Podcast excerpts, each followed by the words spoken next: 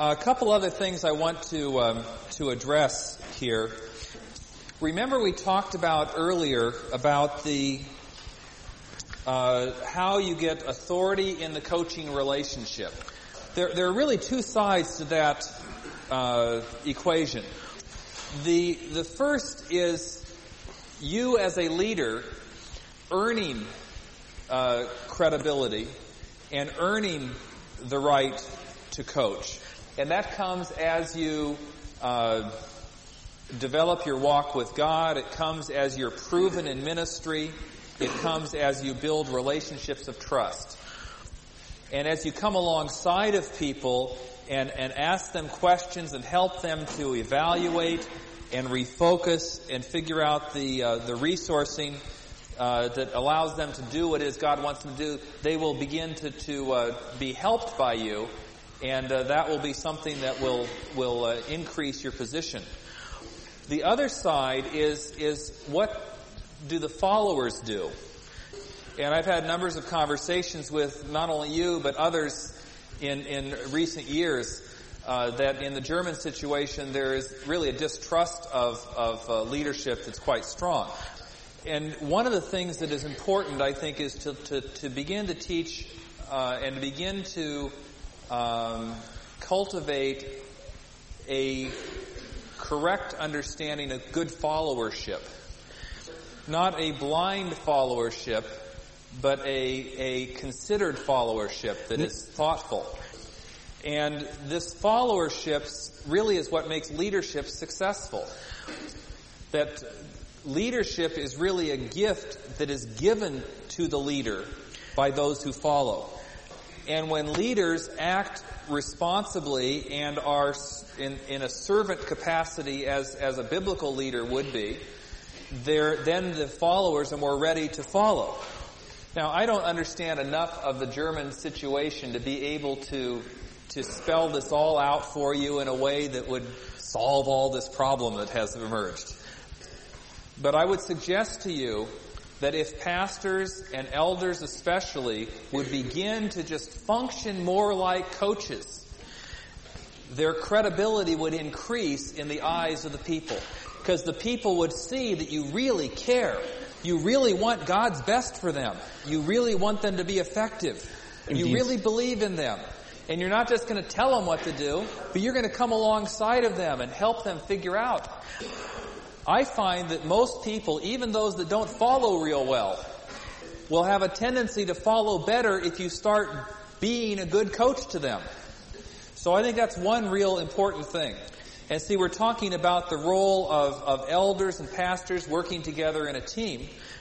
And I think that's one of the critical components to say, can the pastor start acting as a coach to the elders? Can elders start to become coaches and mentors of people in the church within their sphere of, of influence? By coming alongside of people to help them to, to figure out what God's agenda is and how they can take steps to move toward what God wants is the process of providing responsible leadership. And so I think that's one of the major shifts that needs to occur in the minds of elders. They're not just administrators. They are coaches, they're mentors, they're coming alongside with the pastor to help equip them for ministry. And I, I see that, that job description flowing right out of, of Ephesians chapter 4. Because as you know in the scripture, by the way, there's some notes on this. Uh, I'm, uh, I'm really right at the moment on page uh, 17. See, as you're, as you're well aware of the passages of, of scripture that talk about elders, you know, they have uh, 1 Peter chapter 5, which you're well familiar with. A parallel passage you could look at would be uh, Acts chapter 20 verses um, 17 to, is it 28 or thereabouts? Excuse me, Acts chapter? Acts chapter 20, verse 17 to the end of the chapter, I'm, which is another one that talks about that shepherding role of the elder and to be an example to the flock and those types of things. Oh. Then you see the qualifications of elders in uh, 1 Timothy chapter 3, uh, verses 1 to about 7, and uh, Titus chapter 1. And you see, and then you see Ephesians chapter 4. Dann auch Epheser 4.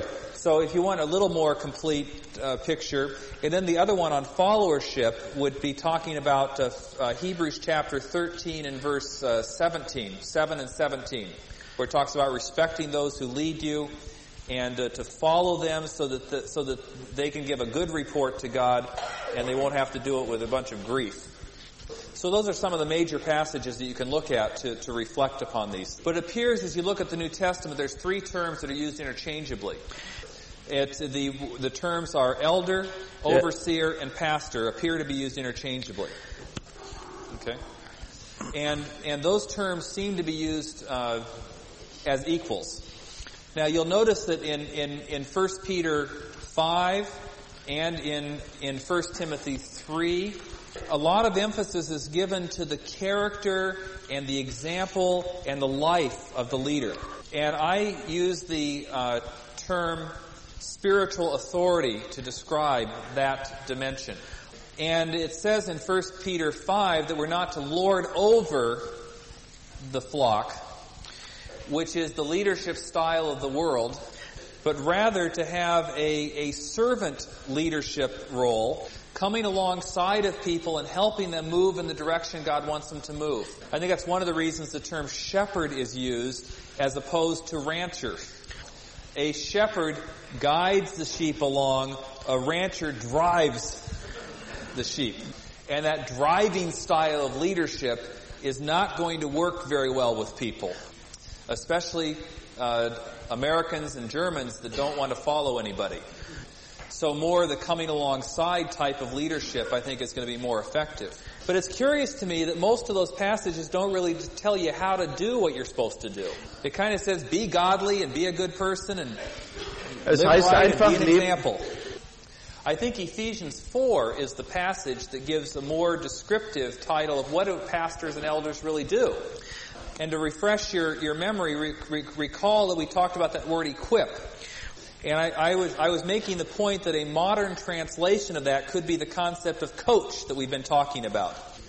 And that the, the result of that type of coaching is found in verse 15 and 16, where it says that the body grows and builds itself up in love as each part does its work. And so the, the role of the pastor, the role of the elder, is not to do all the ministry. It's not even to do the administration. There are people in the church that are gifted in these areas. Their role is to come alongside as a coach, as a mentor, to help to, to empower people to be able to do what it is God wants them to do. And I would suggest to you that if pastors and elders start acting more like coaches, first with each other, and then second in their spheres of influence, that that would elevate the, the level of leadership substantially because it'd be good servant leadership happening. The other thing I think that would be very helpful, and, and sometimes uh, people in churches get real hung up on the titles. You know, the elders. And we want to put them up on this pedestal. I'll resist the temptation to kick off my shoes and stand on that thing. That would be probably not appropriate. In America I might do it, but not in Germany. In Amerika könnte ich sowas tun, aber nicht in Deutschland. The, but see, what happens is, is we, if we put putting people into a position, Wenn into wir, a title, we're setting up a kind of relationship that's not going to be very productive and not going to be very helpful. Rather, I would I would select for the elders those like cell group leaders that are very proven and, and capable and effective and have godly character. I'd pick them as elders and let them continue in that ministry as they serve. Because one of the functions is to shepherd the flock, right? What's one of the best ways to help shepherd the flock? To serve as a cell group leader, be a cell group coach. But rather appointing them to those positions, just recognize those that God is already doing, already doing that through their lives. Does that make any sense? See, we're talking about a change of mindset. And what happens first is, is that before a church will change, the pastors and the elders need to change. And sometimes though, pastors and elders get their significance because they feel like they're the only ones that can give care to people. Because they're the elders. But I would suggest to you that the role of the pastor or the elders is not to do the ministry as much as come alongside of others and help them to do the ministry. Now, one of the ways that can happen is when you have a church that is organized more off the notion of spiritual gifts. And we're going to talk about that in the next lesson. And we'll probably even begin to address that um, before lunch, hopefully. So, I would suggest to you that the primary thing for those of you that are leaders is you need to start acting like coaches and start changing the way you start working with people. And I would suggest that you don't announce to the people what you're doing. Just start doing it. They'll catch on soon enough and they'll like it. And then after you've been doing it a while and people start enjoying it, then eventually you can change the structure. I have learned one thing. The churches do not change unless the pastor first and the key leaders second start changing the way they spend their time. See, one of my goals for being here with you this week is to, is to help give you some good, good ideas and get some clear, clear thoughts and other things. I think the more significant thing is that God may be asking you to change. And for many of you, God is going to, has been impressing upon you, I've got to take a whole different perspective about how I do my work, how I do my ministry. And I'm, I'm trying to, to help you to rethink some of those things so that you can get a confirmation from God to say this is the direction we need to go. Uh, one other thing I want to uh, talk about, and that is the, uh, the one to three ratio. So you can go back to that page if you want to stay on the page. Somebody came to me and said, uh, Bob, are you talking about this type of, of chart where you have the pastor who then works with three, who works with three, have this huge pyramid that, where the pastor is way removed from the grassroots. I'm not talking about that. Rather, the structure actually looks something like this. You have a pastor, and a pastor can take care of uh, generally uh, one to to uh, about 1 to 10 in a coaching ratio. And if you're organized, that's full time, yes, clearly. So let's say you have a pastor could develop five coaches, and each coach is supervising one cell group leader. Now, in this structure, then, how many cell groups are there? 15, say times 10 each, is a church of 150 adults. Probably, probably that's bigger than, what, 70, 80% of the churches represented in this room. So, if you have 1 to 10, if you had 10 groups, you could have a church of 300 adults.